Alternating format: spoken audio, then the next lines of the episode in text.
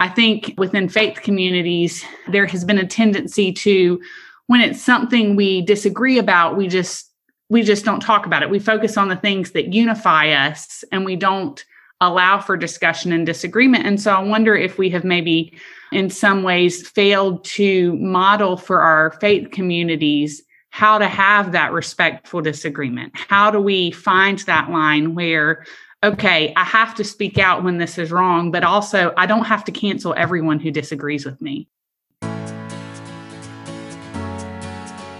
The Village Square, a nervy bunch of liberals and conservatives who believe that disagreement and dialogue make for a good conversation, a good country, and a good time.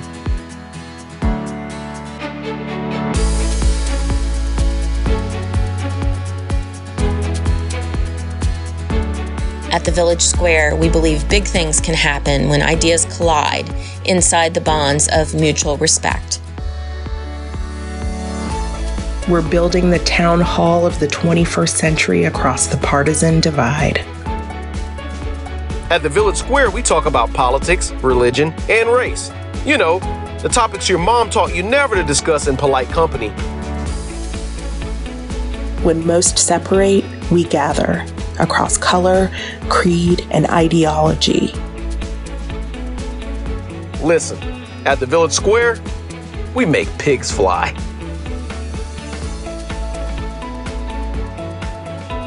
Welcome to Village Squarecast. This is Vanessa Rouse.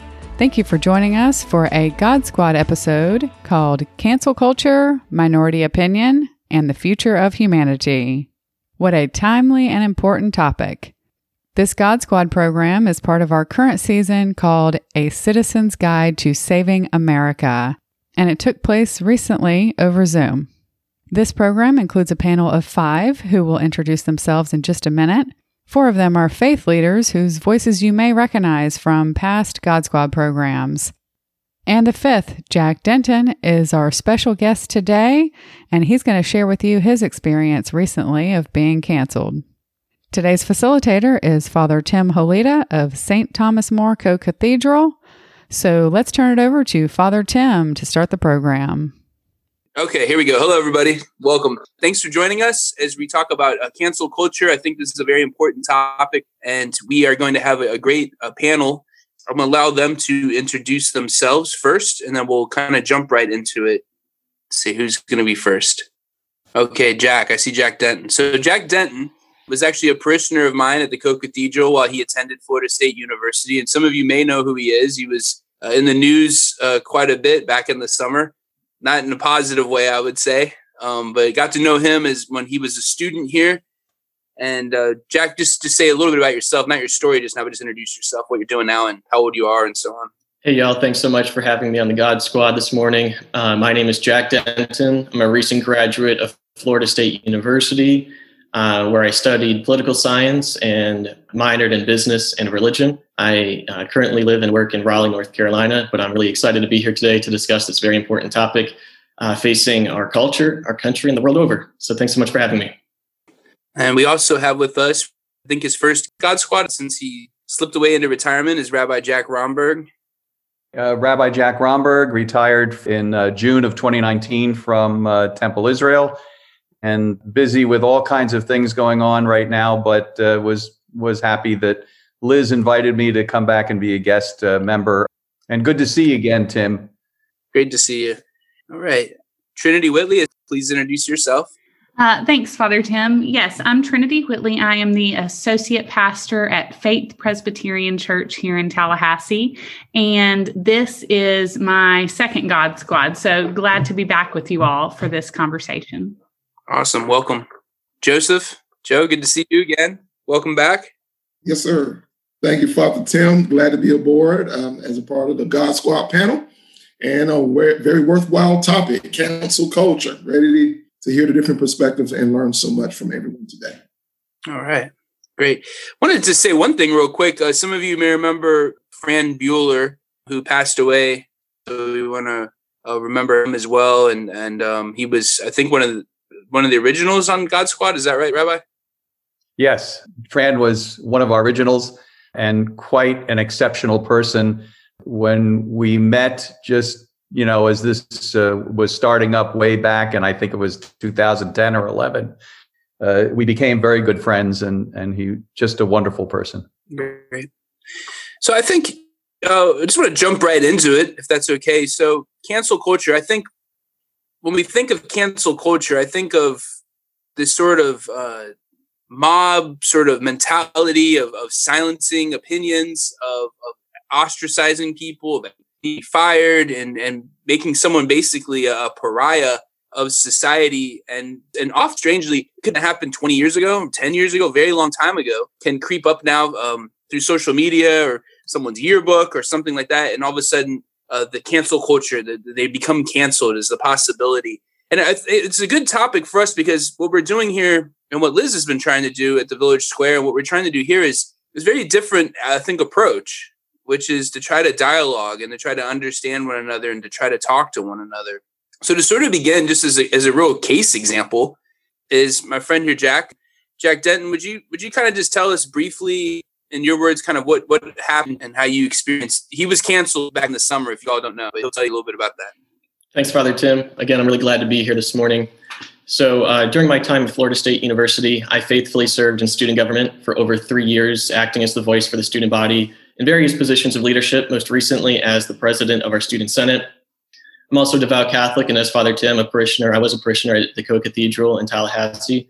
I was a member, an active member of the Catholic Student Union, or CSU, uh, CSU had a group chat at the time where active members, you know, were part of it, and they could send prayer requests, offer messages of encouragement, and just generally keep up with the community events happening. Just keep in touch with each other. Uh, however, uh, one day last summer, when someone in the group chat sent a message asking us to financially support causes that were contrary to our Catholic faith, I felt the need to point out the discrepancy, and so I did. Uh, and without my permission, someone in the group chat took screenshots of the messages I sent and sent them to members of the Student Senate. Later that same evening, we had a Senate meeting, and about an hour into the meeting, completely out of the blue, a senator made a motion to take a vote of no confidence in me. And during her argument in favor of my removal, she shared these uh, screenshots of my messages with members of the Senate and used them to argue that my faith was abhorrent and that it disqualified me from serving as president of the Student Senate because I couldn't fully represent all students on campus anymore. So that night, uh, they failed to, to meet the two thirds threshold required to, to remove the sitting Senate president. However, over the course of the next two days, these senators started a massive online campaign uh, calling for my removal, in which they started a petition online through change.org they they harassed me online. They even went so far as to take the names down of the senators who voted against removing me that uh, Wednesday evening and shared them online and called on other students to harass them to get them to change their vote. So two days later, uh, Friday evening, we held an emergency meeting of the Student Senate to solely to discuss my removal. And after seven hours of student comments, in which over a hundred students spoke, the majority of which in favor of my removal. The Senate took another vote of no confidence in me, and this time they flipped nearly every vote from just two nights prior that was against removing me. And this in that evening, I was removed uh, with only three senators voting against my removal, me being one of them. So that is uh, that is in short what happened to me last summer. My experience of quote unquote being canceled but I'm, I'm glad to discuss any more of that in, in more detail. I'm glad, I'm excited to jump into this conversation. Jack, when you were having the seven hour long uh, marathon of a student senate meeting, what was the kind of uh, were they really friendly people coming and, and stating their opinion? What was the sort of attitude towards you? How did it make you feel? Basically, what was your experience of that? Well, uh, I wish I could say it was cordial. Unfortunately, for the most part, it, it wasn't. A lot of people uh, where it was a very emotional meeting. A, a, lot of you know emotions were running high, and a lot of people were very upset. You know, calling me every name in the book, you know, cursing, swearing. It wasn't. It, it wasn't a fruitful conversation. I would say it. It, it just uh, really turned into something really nasty, and it was unfortunate. It, it, it wasn't a pleasant experience for for me to sit through. I can say that much, but I, I will say that there that there were a number of people who were who were respectful and were able to able to have a discussion and they were able to respectfully offer their point of view and i really appreciated that and i wish i could say that was that was the most part uh, of the people there but unfortunately they were the exception most people were not as, as friendly okay Thank you for sharing that. I remember when that happened. I remember from my friends in the ministry who were watching it telling me that you basically sat there too and just sort of, as your role is presiding over the meeting, you had to, you didn't really argue or talk. You just kind of let them. Next student would come and take shots, and then you'd say next student, and just one after another. It's pretty amazing for seven hours to keep your cool during all that. I don't think I I didn't even watch it to be honest because I think I would have been upset just knowing you, seeing people treat you like that. So I want to just sort so that's an example of of cancel culture. I, I won't say much more, but I think I understand that there is even more pushes beyond that to have you removed from certain jobs and, and things like that. And not that that got anywhere, but there was still others. So this is sort of an example of when someone states their opinion, states their beliefs, and if it runs counter to a, group, and it can be conservative, uh, it can be liberal. This isn't. I think this is a cultural thing that we're dealing with, and I don't think it can be isolated to just one particular side. I think any group that can find itself in power can quickly become, you know, finding social media presence as a power now and being able to to grab people. And we saw what happened on January 6th. This is not just a conservative or a liberal thing. So I want to offer just kind of initial thoughts. I mean, what what are your thoughts about this? What, where does this come from? What do we do about this? Is this helpful? Is this appropriate in our culture? Is this going? Is this moving us forward? This sort of reaction when we disagree with somebody. Can I start? Absolutely. Okay. So this is not something that has just developed recently. The, the recent development is only because of uh, now the presence, the, the huge presence of, of virtual media and virtual communication. But the history of, of this is very long. And let me just, just give a few insights because I'm somebody who's lived long enough to actually have seen how some of this is, has developed. If you go back into the 1980s, you had Ronald Reagan as a conservative president, and you had Tip O'Neill as a very liberal uh, House Speaker. And they would actually get together and have uh, lunch together to try and, and work things out.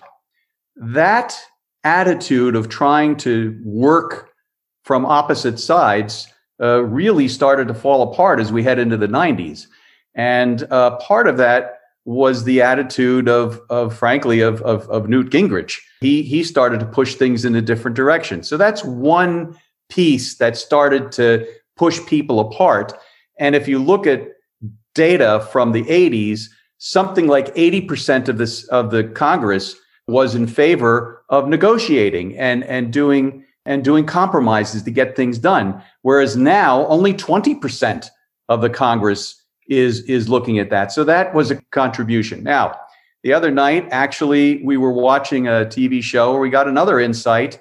And my wife and I turned to each other and we said, wow, that's absolutely correct.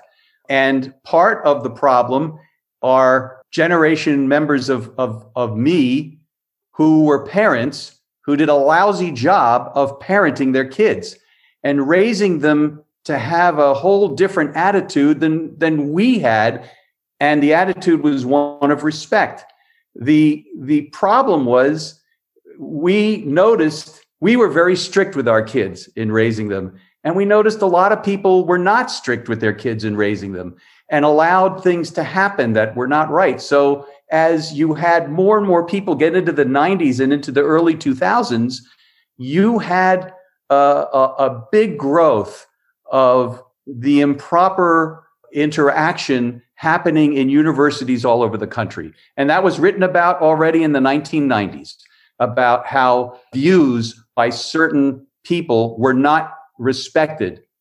Now, I could go into a lot more, but I think that I should turn uh, over to Trinity and to uh, Pastor Joseph and, and let them give some thoughts. And then, actually, in a little while, I want to give another example of something that I read about just yesterday in terms of another cancel culture.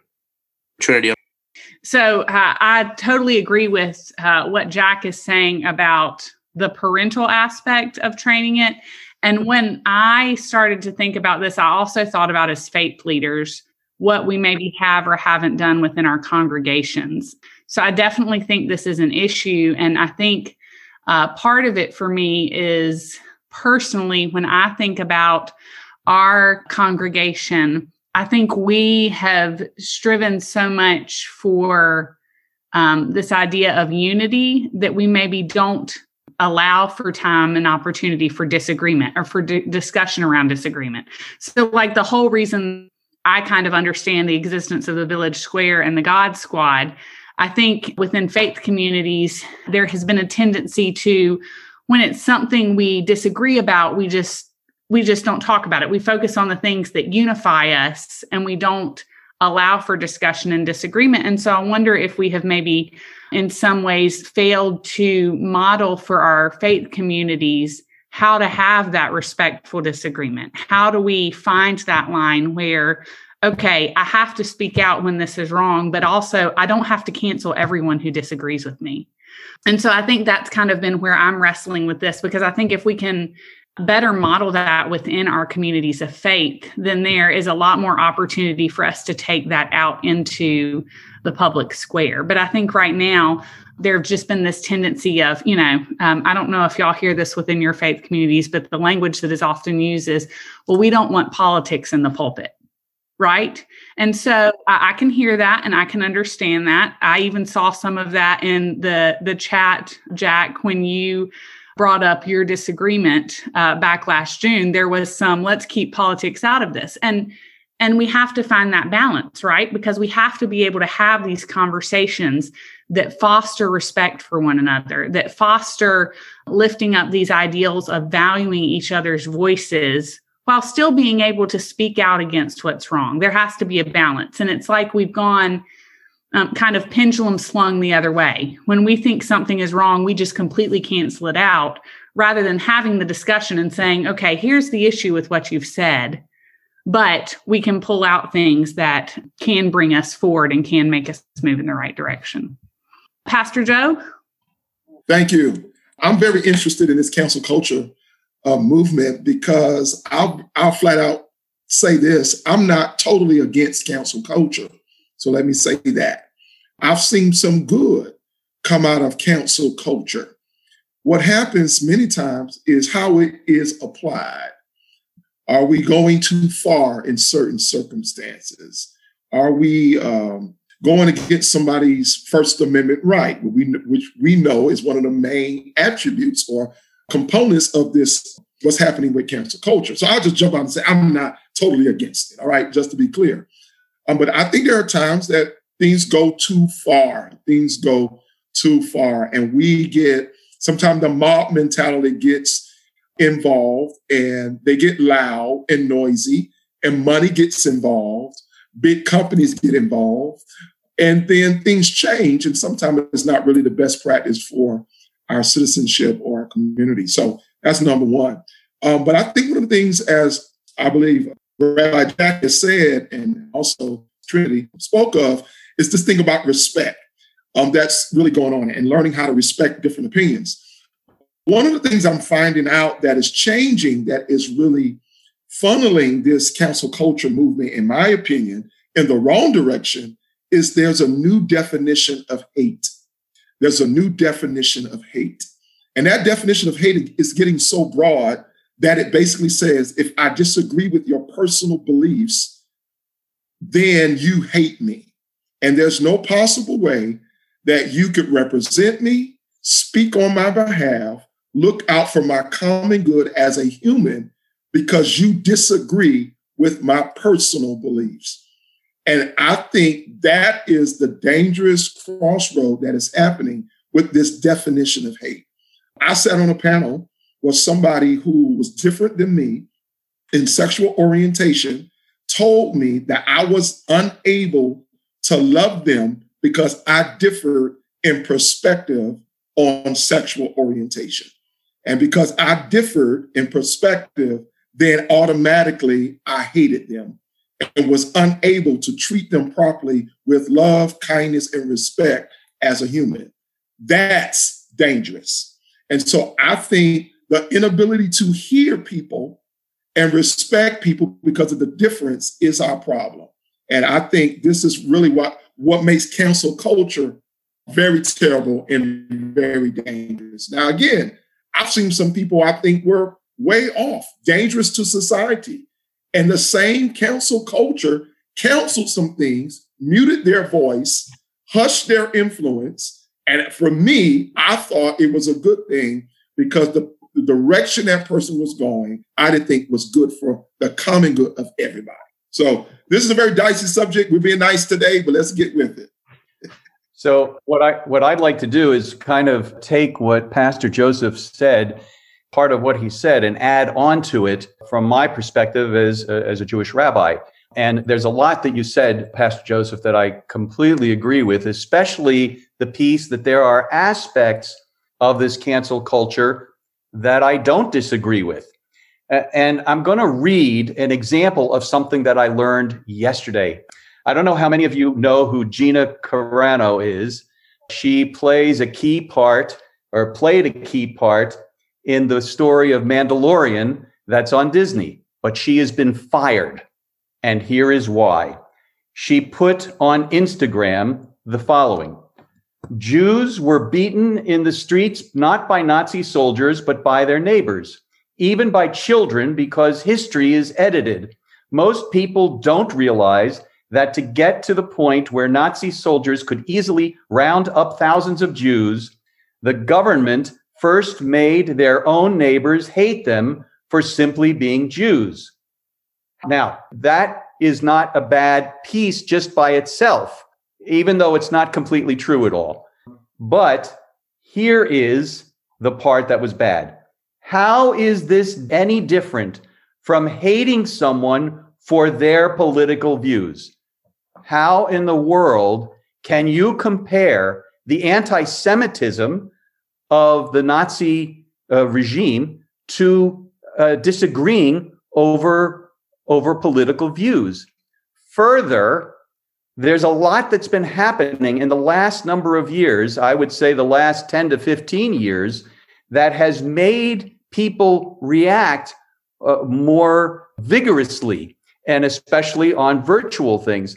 And the issues are reacting to racism, reacting to anti Semitism. And uh, it, it's not unnatural for those of us who are of minorities to feel something awful when it happens that, that there is something coming out uh, that, that is a criticism of, of Jews, you know, something being anti Semite or of African Americans in a, in a racist way. It is just wrong. So the reaction a lot of times on virtual media is is to those issues. Now, are there overreactions? Are there times when people are condemned in a way that is inappropriate because all that was read was on something that was uh, social media. And so you didn't really maybe fully understand what the person was saying. Yes there are absolutely incidents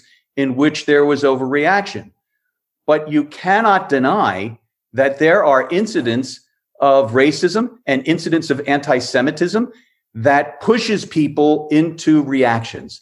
And that is i think something we have to keep in mind as this goes on. One last piece, one last piece.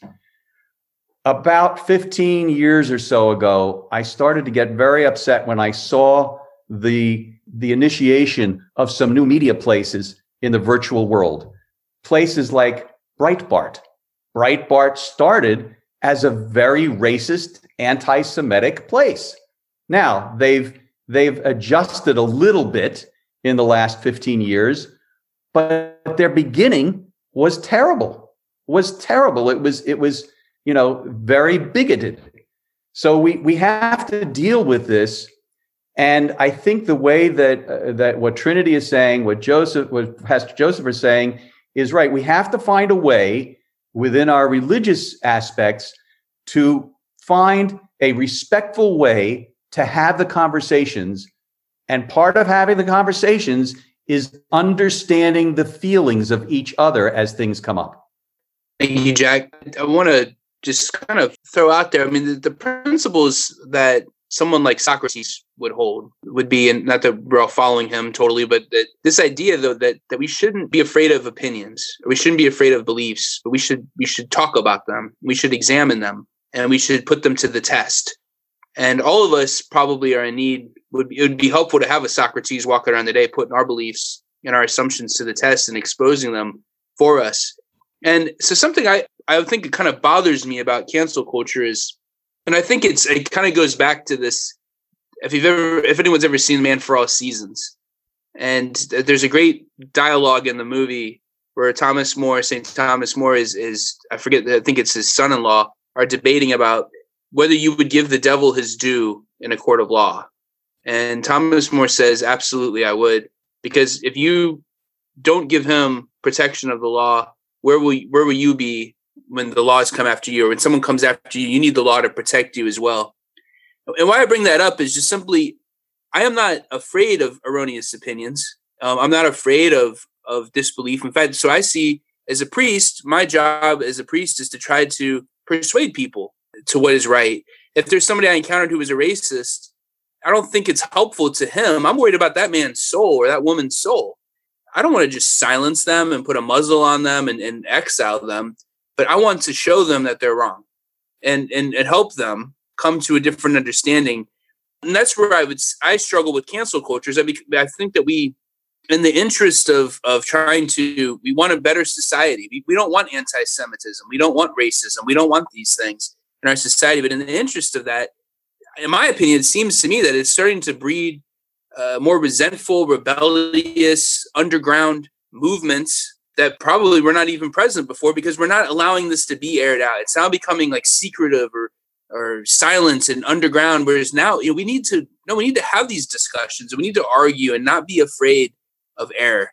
At least this is my sort of belief, and that's that's something an element of of this cancel culture that I have a real hard time with. Is I feel like now it's being expanded, as I think Pastor Joe mentioned, beyond you know race it's the level of hate now is being expanded that your political beliefs could be included in that and i think that's for jack if i'm right rabbi jack is, is kind of pointing out that this this person on instagram i wasn't aware of this was was linking these things and it might be abhorrent to compare the holocaust or anti-semitism to political beliefs but it's starting to seem to some that that even our political beliefs are getting put into this category of hate what are, what are your all thoughts on how we can what we can do? I know Trinity mentioned as faith leaders to model this. What what can we do concretely in our churches and our own personal lives to sort of do something different uh, than this approach of just silencing others?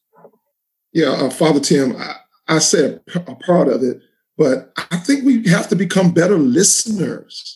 We are great reactors. Of course, I'll use the Bible here. Jesus is sold by Judas to be taken. And the, high priest comes to take Jesus and Peter, the disciple with Jesus, says basically this is not going to happen. And Peter cuts off the soldier's ear. Very popular story. Uh, off his ear, and Jesus heals the man and put the ear back on. And that's that's enough by itself um, to believe that he was the savior, but that he put the ear back on man. But I think that is symbolic because Peter comes back and also teaches us to honor, listen to authority later on that St. Peter. So I believe the lesson is using the ear is we need the ear. We need to listen to each other. Jesus puts that ear back on that soldier's head. I'm using it symbolically that I just think through our passions, through our prerogative, and many times people are just representing a company, representing a politic, uh, uh, propaganda. They're really not interested in the main thing that we really want to talk about, which is unity and respect and love. Um, they're really interested in only their agenda and forget everyone else's agenda. And when that happens, we're not listening. And I think listening is what we must demand within our conversation. And no, I need you to listen here. Listen, and we need to slow down to feel each other. And I believe uh, Rabbi Jack maybe was using feelings. We're talking about our feelings to see what someone else is feeling, why they're feeling that way, and be uh, human. And I think that's one of the things I love about God Squad. Even though we're talking about faith and politics, we try to bring the human aspects to this. That we're not talking to robots. Nobody is going to listen to our 30 minute podcast and unravel all their life experiences. We need to take time with each other, respect each other, and I'm just an advocate that we need to listen, even when we disagree.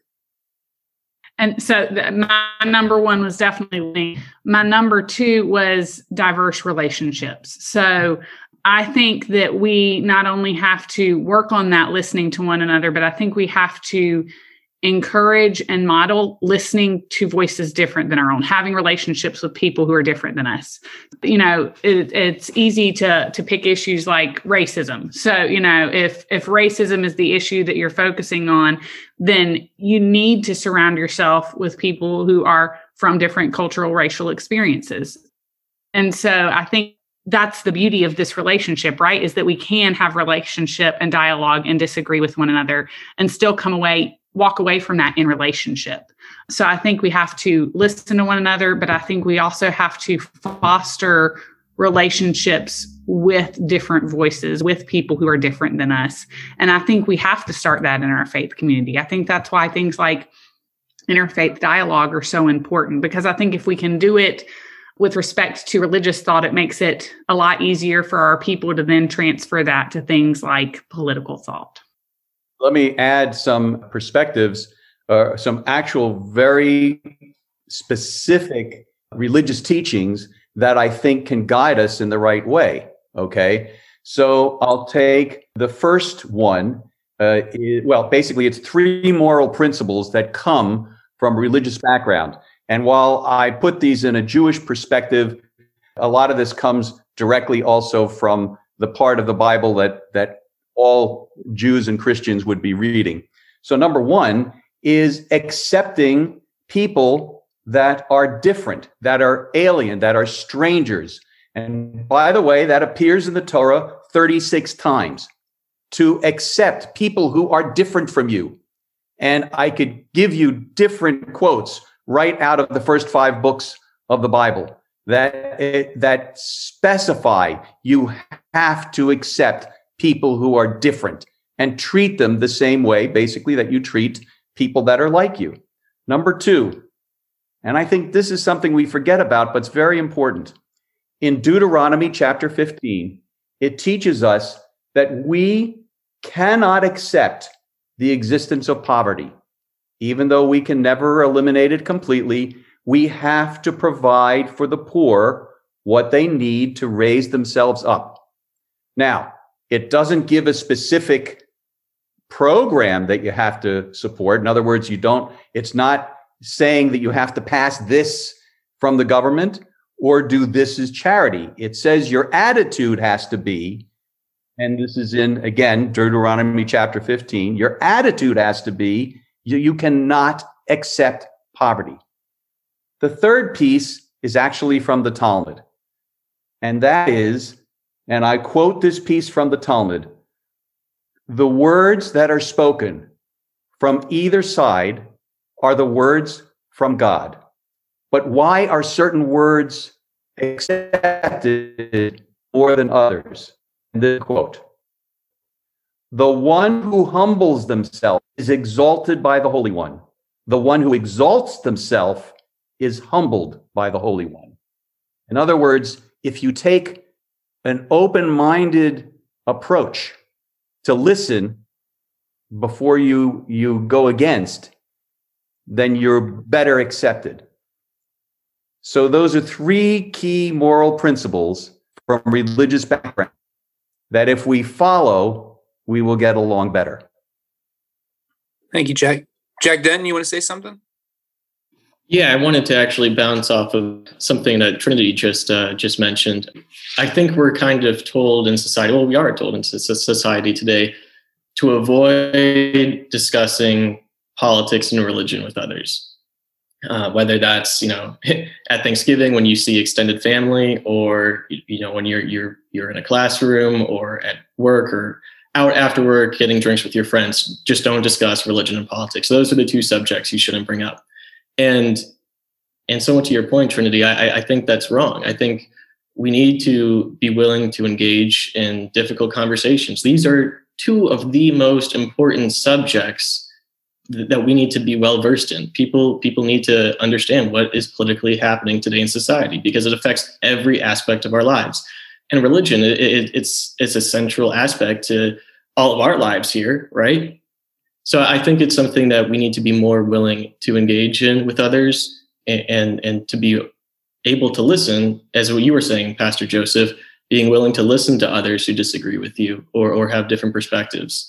And to answer your the question you initially posed, Father Tim, about how clergy can go about it, I think from a from a Christian perspective specifically, and I'm going to to quote the uh, the Gospel according to Matthew here. Matthew writes, "If your brother sins against you, go and tell him his fault between you and him alone. If he listens to you, you have won over your brother. If he does not listen, take one or two others along with you, so that every fact may be established on the testimony of two or three witnesses." If he refuses to them, tell the church.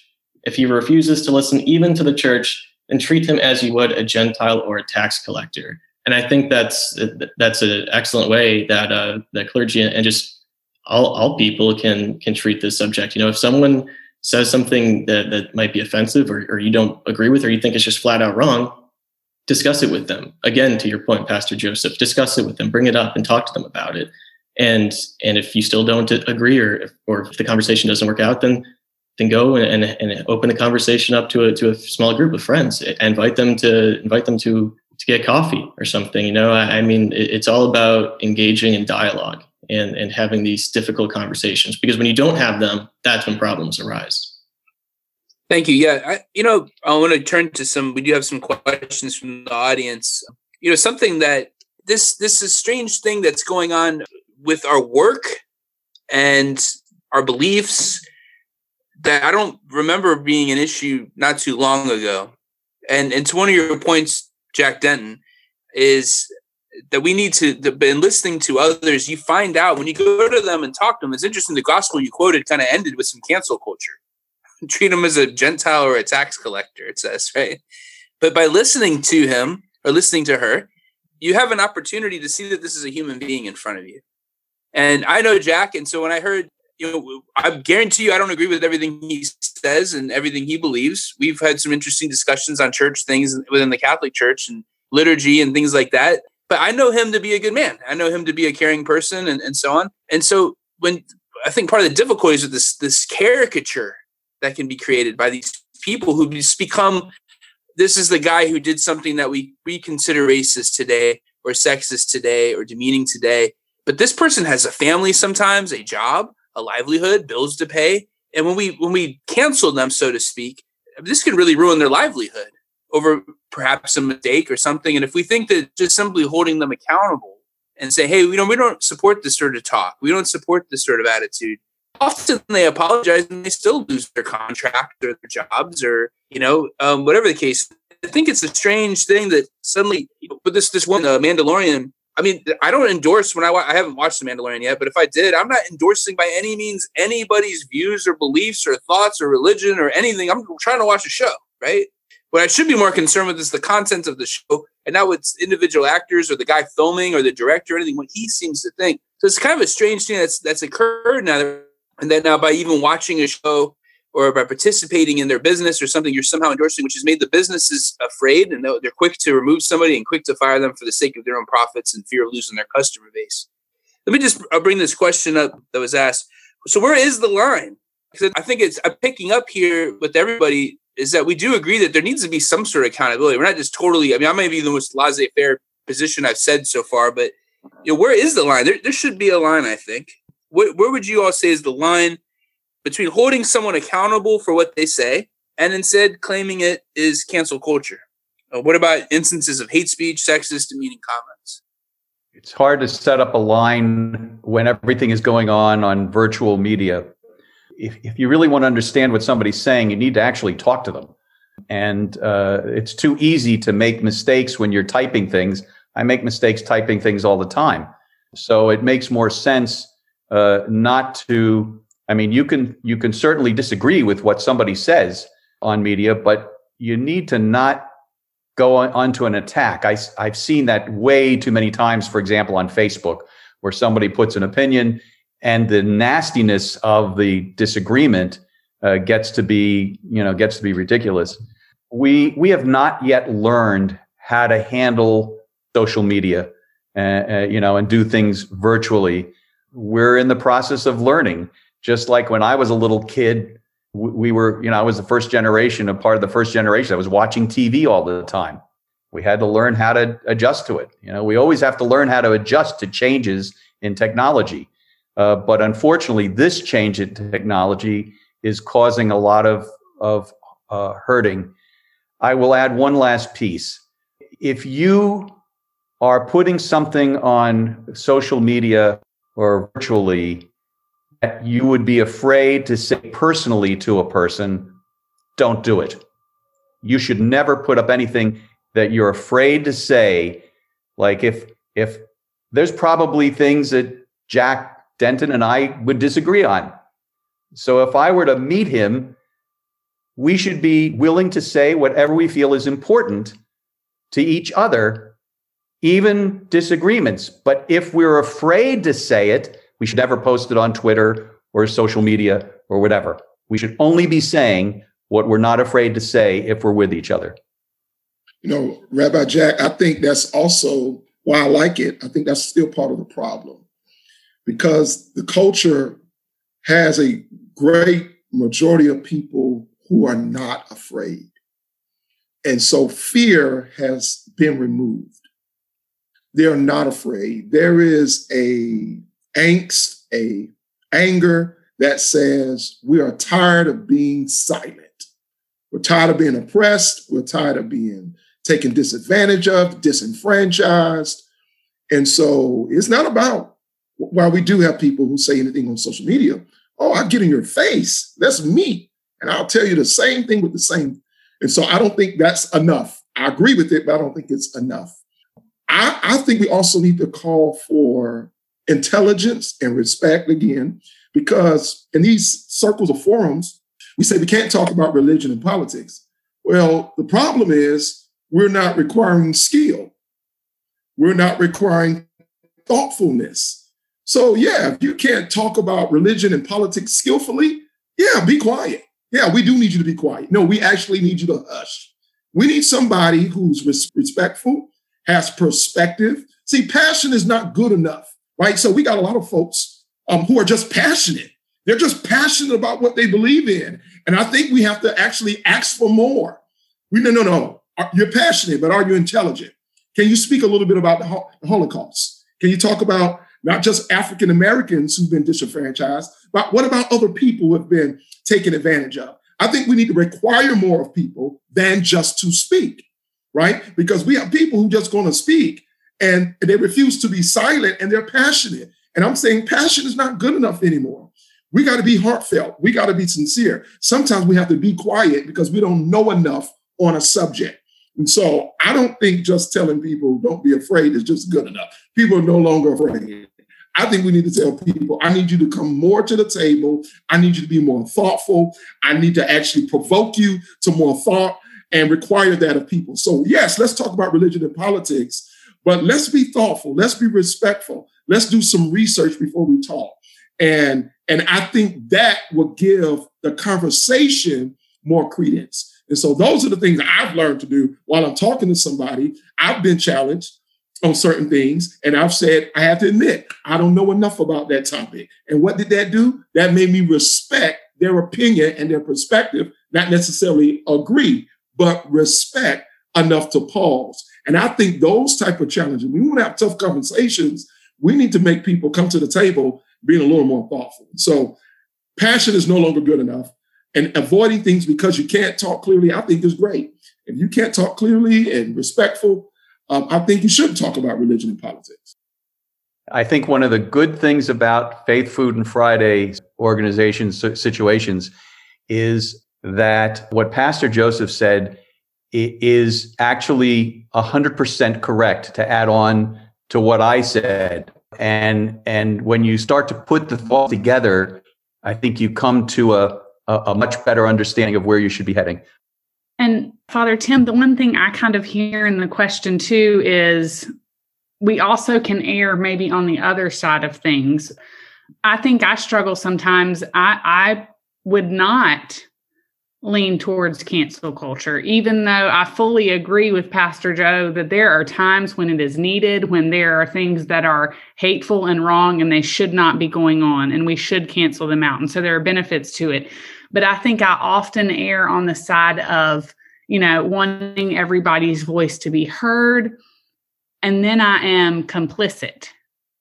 And I, you know, and so I think that's the struggle. Some of the tension that I wrestle with is, right like do i do i think cancel culture should not exist at all well maybe yeah cancel culture as we're seeing it in our world today yes but i also think there is this space where as a people of faith we do have to and i heard it in and father tim when you were saying you know i want us to have that conversation so i can help you understand how you're wrong i think sometimes we aren't taking it that far. I think we have erred and and not taking it to the point of I'm going to help you see, you know, I'm I'm going to voice that disagreement. And I even heard Jack Denton say, you know, there were people who disagreed with him but who did it in a way that it wasn't they were attacking him they were just saying you know they were respectful but they were saying here are the issues i have and if that had been the conversation it would have been a much different experience for him um, and so i think that's part of the struggle i think with where is this line and i agree with Rabbi Jack, but I'm not sure we can totally put up a line.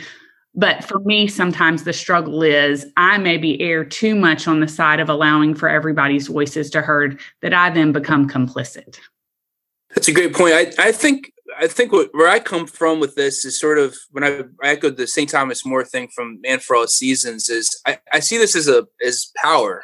It is in some ways, um, and then we don't have we don't have a collective set of values written down anywhere that we adhere to.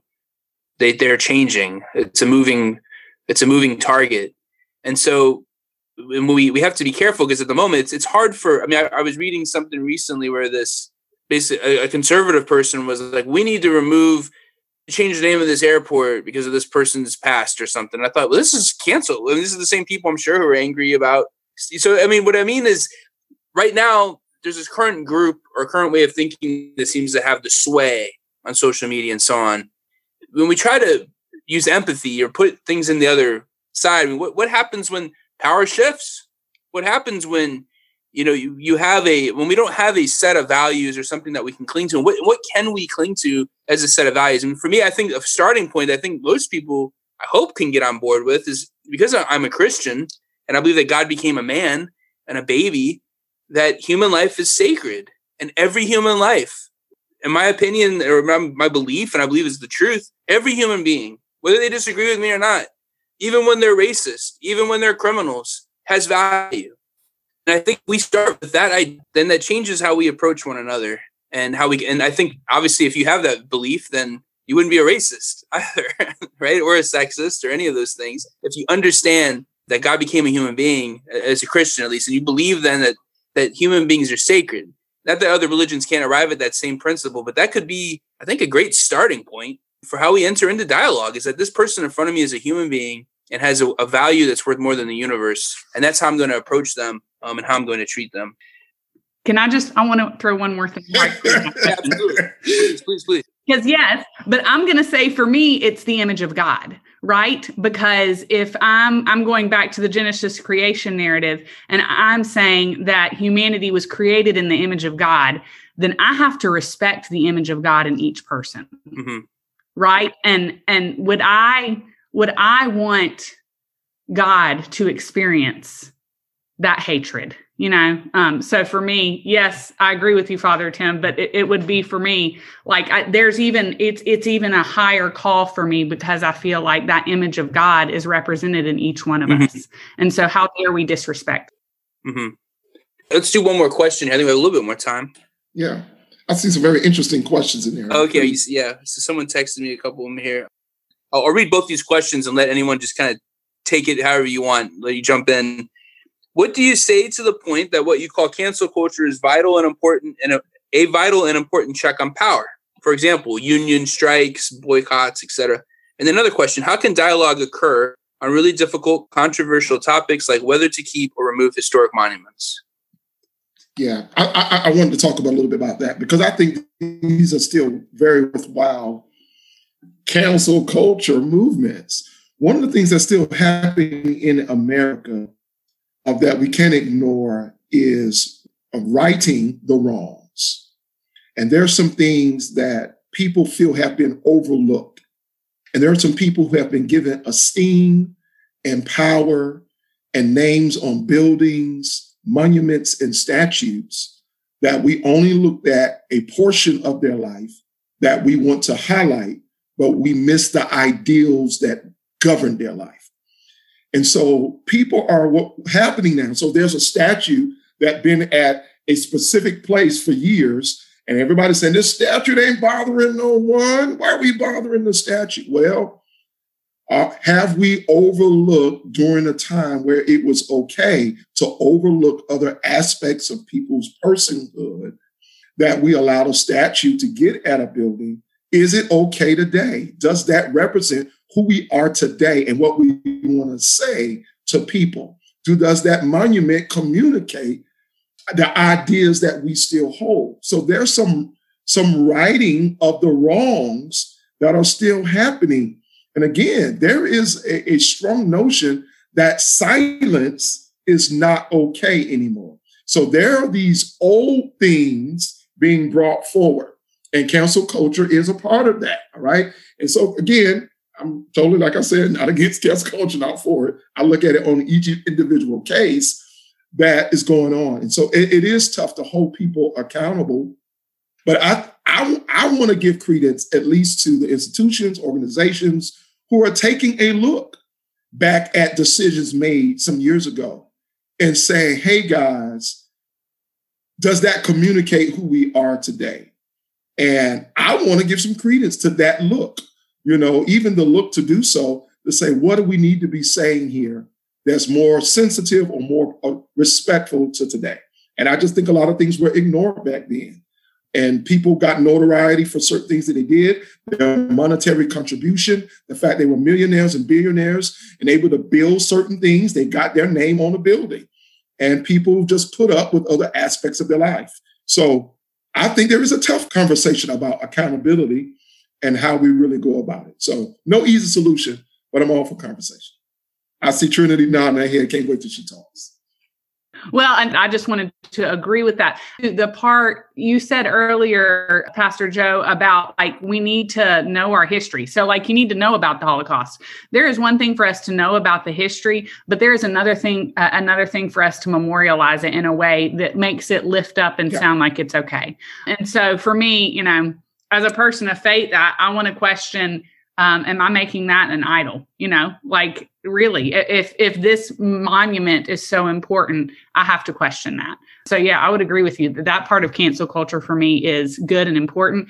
And then man we could have a whole nother dialogue because i felt like rabbi jack brought up when he was talking about our attitude that we can't accept the poor. Oh goodness. That question about the uh, like boycotts and labor unions and that sort of thing. I think we get into that struggle of power, right? Money and power, and and where does that play in with cancel culture? I do want to kind of wrap up. I, I will only weigh in just briefly on the statues business and our history is just to say, I think what alarms me again is to sort of see a lack of empathy for the past and compassion. And and the fact is that I am not the same person I was 20 years ago, 10 years ago, and humanity as a as a as a unit is not the same in the same place obviously that they were 10 20 years ago 50 years ago 100 years ago. And to have a sort of historical sympathy or empathy for people who lived back then. I can't help but think when i see people tearing down statues of somebody and wondering you probably would have been right there with them and what you're protesting now you would have probably supported them Mean, what makes you think that back then you would have had this enlightened state when no one else seemed to? So it's sort of sympathy to that, but at the same time, a sensitivity to what are these symbols? What are these statues? How do they affect others? The statue of Eppes at FSU, for example, I saw that statue for years. I never thought anything of it. I mean, to me, I was like, oh, this guy founded the university or something else. Well, that's what I saw it. Others saw it totally differently. In that conversation, I think, again, we have to look at a sensitivity educate, I think as Pastor Joe says. And also like what, what's the purpose of this art? What is it memorializing? Is it memorializing everything that this human being did, or is it memorializing a specific thing? And also weighing in like how does how is this affecting people? What is this saying So having, I think having to try to balance that would be appropriate. That's what I'll close with on that is trying again, this empathy, sort of a sympathy, but at the same time, conscious of, of, of what people experience today. You know, I, when I see a, a Confederate flag, I do not have the same reaction guaranteed that Pastor Joe does. And it means something completely different to me. But I, and, I, and there was a time in my life, I'll admit, that I just thought, well, why are people so upset about this? And then I put, I tried to put myself in the shoes of an African American as best as I could to imagine that I knew that in my history, my, my, my family was enslaved and that this is how people viewed me um, as inferior and so on. And that, and that in some way, this flag is, is a symbol of that government and that, and that group and that time. That would be very difficult to see above government buildings in the, in the country or the city or the state that I live in. So in it open, but again, that the way I arrived at that conclusion was by trying to be empathetic and ignoring what I kind of so well, here's what I think this flag means or whatever, you know, and trying to put myself in the shoes of others and imagine what they're experiencing. So I think I want to close with that and thank everybody and encourage everybody to be more empathetic and to be more compassionate and to see each other as valuable and something worth. I want to thank Jack Denton for joining us. Wish you the best. And uh, Rabbi Jack, great to see you again. Really good. Trinity and Pastor Joe, thank you. And thank you all for joining us at home. And we'll see you uh, the next time. Take care. Hello again. It's Vanessa, your podcast host. I hope you enjoyed this very important program on cancel culture. And did anybody notice how Jack Denton mentioned that common phrase that we reference often, but we disobey with every program about how you're not supposed to talk about politics and religion in polite company? Thanks, Jack. That made me smile. We offer our sincerest thanks to all of today's panelists for sharing their thoughts with us, even and especially when they know not everyone will agree with them. And because this episode is about cancel culture, I want to say just a little about that. I've been podcasting for about a year and a half now. Started with my own show called Let's Get Local Tallahassee. And cancel culture is something I never considered before I got started, but now I think about it a lot. I try my best not to let the fear of cancel culture keep me from talking honestly and authentically about important issues. But at the same time, I am a flawed human who is growing and learning, hopefully, every day. What I say today may not represent how I feel next year. But once I put it out there in public form, like on a podcast, it's there and it could follow me around forever. So, what happens if we continue down this cancel culture path? Will we lose the dialogue? Will we miss opportunities to learn from each other and to counter opinions when necessary? Which doesn't mean those opinions go away, they just go underground and we get further apart. And so I'm especially thankful to today's guests for having the courage to share their feelings in such a public and permanent way when they know full well the consequences that some face for doing the same. All right, before we close out, I'd like to say just one more thing about cancel culture. This is something that I've been reading about a lot lately, and I have to say that my opinion has shifted as I've learned about the damage that cancel culture can do to our emotional well being. There's research that shows a link to rises in anxiety, depression, and suicide especially among young adults.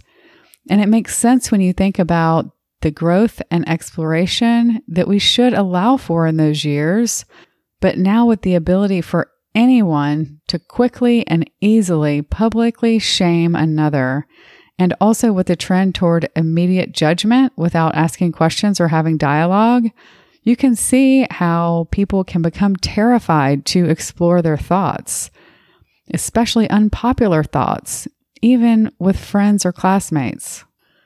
I've been talking about this a lot lately with people in my circles, and it's been quite fascinating to realize that on this issue, I often find myself countering the opinions of people in my own political party, while I tend to agree with my husband's views on this. Have I mentioned that we're a house divided, often disagreeing on big issues? So, this reminds me of our brilliant panelists from the Reunited States program who talked about how most of us are more complex than the line that the two party system tries to place us on.